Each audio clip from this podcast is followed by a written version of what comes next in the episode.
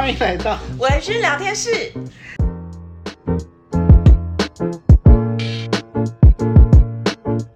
微醺聊天室今天要跟大家介绍一个大家可能都会很好奇的问题，很很生活化的问题。呃，这也是其实我觉得我们蛮常被问到的其中一个问题之一。这个也是我在我大学刚学咨商的时候自己曾经提出来的疑问。所以这是什么问题呢？就是身为心理师，在朋友难过的时候，我们会不会用咨商学过的方式来安慰或者是开导朋友？你的答案是不会。我。本来答案是不会，但是我后来认真想一想，其实有一部分会。我觉得会的那个部分是我们已经融入到我们自己身体里面的那个部分，可是我们不会用那种句型。对，对。但是因为我觉得有有一部分你很难避免不去用到的事情，是因为我们在做做职场的过程当中，你会慢慢发现。你呃自己的哪一种讲话方式是对方比较容易接受的？对，那有的时候在跟朋友互动的时候，其实你多少还是会，尤其是希望他劝，就劝对方或安慰对方。我觉得那个大方向会是一致的。对，因为我们自己会知道说，哦，应该说我们在于帮忙别人厘清重点的那个过程，其实会是一样的嘛。对。然后，或者是像我我自己觉得我比较常发生的事情是，呃，我其实不是一个特别会安慰别人，或者是特别会讲好听话给别人听的人。嗯。那如果我我的朋友来找我要建议的时候，通常我都是直接说。啊，就怎样怎样啊？你不觉得如果继续这样这样这样的话，对你没有没有什么好处之类？我的最直直接的句子是这个样子。那但是有的时候你遇到一些朋友，你知道他可能个性比较倔强，或者是他比较不认输，因为其实有的时候我们如果马上就接受对方的观点跟意见，好像就显得我们之前做的都是错的，好，无形当中也会引起对方的一些嗯。自我保护的机制这个样子，所以我后来就觉得说，哦，劝别人跟希望别人做到些什么事情的时候，你如果用太直接的句子，其实不会得到最好的效果。嗯。那但是如果我换个句子说，呃，我知道你是因为什么什么样什么样的想法，所以你之前才这样做，但是你也看到了现在这样做的结果其实没有那么好，那要不要换另外一个方式？嗯，对，那就是。讲的那个方式可能会是我在智商当中会用到的句型。哦，对啦，但是我觉得这个会比较像是我们对于如何说出让别人觉得比较容易接受的话，其实是比较擅长的。对。但你说这个是要叫做治疗吗？我觉得这个也不算，但是它等于说是我们身上的一个好技能。对。嗯。所以，我其实觉，尤其是工作这么多年之后，呃，我觉得已经不太可能像之前那样，就是智商就是智商，生活就是生活。哦，这确实，这个我认同。嗯，因为有很多东西，尤其我觉得是语言训系统的训练。我常常对于，我常常讲一句话是，有一些身边的朋友，可能他们过去在家庭的语言系统是比较负面的，那我就会特别的敏感，因为他们可能。明明没有要贬低别人的意思，可是他们习惯的讲话方式就是这样，那那个就会跟我平常会跟别人在沟通用的方式就会有好大的落差。所以当我听到他是这样子来跟我讲话的时候，如果是比较好的朋友的话，我甚至都会告诉他们说，就是给他们一些回馈。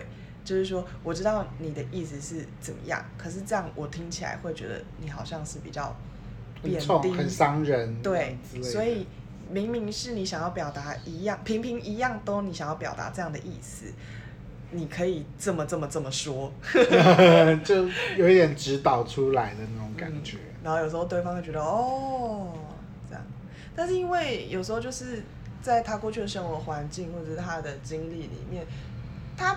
没有觉，就是如果没有比较的话，就不会知道。所以在他的世界里面，他就会不知道你不知道你不知道的事嘛。对。对啊，所以一定是得要有这样子的经验，他才可能会意识到说，哦，原来他以前那样讲话是别人可能会听得不舒服的。所以我们在生活当中，其实有的时候把自己感受到的内容，就是怎么样去回馈给自己的朋友。哦，我觉得这个是我身为心理师之后，我也比较会愿意做的事情，因为我觉得有时候一点点的小回馈或者是小回应。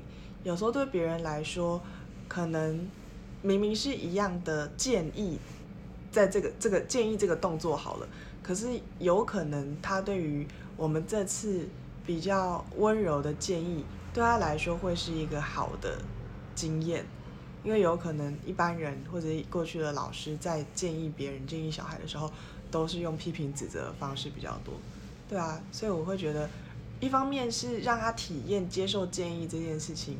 是还不错的一个过程，然后另一部分是，因为我觉得现在人大家真的很多人都还是觉得顾好自己就好，或者是我们在一般的人际关系朋友当中都会觉得，哎，反正如果我看不爽你，或者你有伤害我，那我就跟你分开嘛，或者我们就不要联络就好，我也不会特别去回馈给你说你到底哪里让我不舒服，或者是怎么样。一般人就是，好，那我们就渐行渐远啊，反正我你就是我也没差。这样，但我觉得重要的是，你看，如果我们真那真的是他反复出现的一个模式，或者他已经习惯很久的一种讲话方式的话，你看，如果有人可以回馈给他，他之后说不定他的模式会有一点改变的。对呀、啊，那对他来说，对他来说的人生会是一件多棒的事情。我们自己觉得棒吧？哦、对啦，说不定他觉得做自己很好啊。对，所以。还是要慎选人嘛，就并不见得是每一个朋友都可以这样。OK，那现在如果要你再重新回答一下，你会把智商的方式拿用在自己朋友身上？哦，好像答案就会有点改变吼。对啊，你在讲了这么多之后，一半一半一半一半。但是我自己觉得，以前我，嗯，我自己觉得以前我有感觉到朋友呃。已经是心理师的朋友，如果拿他那一套回应的方式拿来用在我身上，我会有一点不舒服的地方。那其实像我们工作的时候，有些有一些句型是经典句型。对对对对，我说的不会是就是指这个部分。对，那个我觉得就是一些比较没有内化的，因为我觉得其实如果已经内化的或者比较纯纯熟的心理师，你你你会觉得你没有，就是你在跟他的时候。咨商的时候，你也不会觉得太就是完全是在工作。对，其实很多时候反而是很舒服的。对对对。对那所谓的怎么样，就是很知识化的句子，或者是我们可能觉得很经典的句子呢？嗯哼。呃。嗯哼。例例如。对，除了嗯哼，你可以再多说一点吗？对，那那这件事情你的想法是？哦，对，这件事情你的想法是什么？对，哎，这造成你的生活当中什么样的改变？嗯，它怎么影响到你周边的人际关系？然后，但是如果我们平常如果是朋友之间在讲到同样这类的句子的话，我们不会问说这件事情怎么影响到你身边的关系，我们会问说，哎，那你爸妈？觉得怎样？嗯，或者是啊啊，你男朋友看到你这个样子都不会觉得怎样怎样哦之类的，就是那个句子是很家常的句子。然后在跟朋友聊天的尾端，也不会帮他做一个总结。对，就我们。可是我们在工作的通常误谈最后，我们会稍微做一个总结。对，还有我自己觉得，因为在当心理师的时候。我会尽量不要让个案觉得我对他讲的东西是没有兴趣，或者是我我在忙，因为个案今天过来，就这个时段本来就是属于个案的，所以我应该是排除一切障碍，除非那个时候有很紧急、更紧急的事情要处理，那我会我会尽量希望自己做到，嗯、呃。让个案觉得在这个时间，他是我的第一优先。是啊，对。但是跟朋友聊天的时候，你不太可能做到这件事情，因为跟朋友聊天的时候，可能你你那时候正在上班，或者是你回到家有有家庭生活，要要做一些别的事情那样子。那这个时候，其实你有时候可能需要分心。嗯。你不见得每一句话都很专心在听。嗯，对，那或者是回个讯息啊。对，所以其实我觉得对自己的要求跟那个紧张重视的程度也会稍微有点不一样。对对对，你不太可能真的把智商那一套就是搬到对朋友这样做的。对，架构上不会，所以嗯，所以嗯，如果你周遭有人念心理的，然后呃，用那一种就是比较知识化，或者是比较让你觉得嗯，好像稍微缺乏了一点温度跟生活化。哎、欸，真的耶！我在大学的时候，其实念了那些句子，因为其实还有一个部分是我们那时候看了很多书，都是翻译书。对。那所以那个就是关怀的句子被英翻中过来之后，又很假。对，又很假。所以我在大学的时候都会觉得，哇，智商其实是一个很。不近人情，然后很冰冷的一个过程。那个时候会觉得用的那些句子都好不贴近人，对，不真诚，对。所以我还记得那时候我有一个朋友的妈妈就骂他说：“你不是读智商吗？为什么就是讲话要这样？都变了。对，你可不可以用？”就是智商，会不会像个正常人？你可不可以用智商的方式讲话啊？就是会不会比较好？然后我朋友就回他说：“你确定要我用智商的方式讲吗？那是很冰冷、很不近人情的哦。”这样，那个时候是我们对于智商的感、智商的话语的感觉是这样。对，所以你看，所以我们现在就是走一个什么？一刚开始见山，见山是山，见山不是山，见山还是山。对，这会有这个历程。那 whatever 就是。嗯，我我觉得啦，就是经典句子这个东西，我们不会用在自己朋友身上，但是一些引导、引导朋友，或者是回馈，嗯，朋友自己看到的东西，或者是建议朋友的时候，那可能稍微就是会有一点受到影响。对对，但是我觉得不管会不会。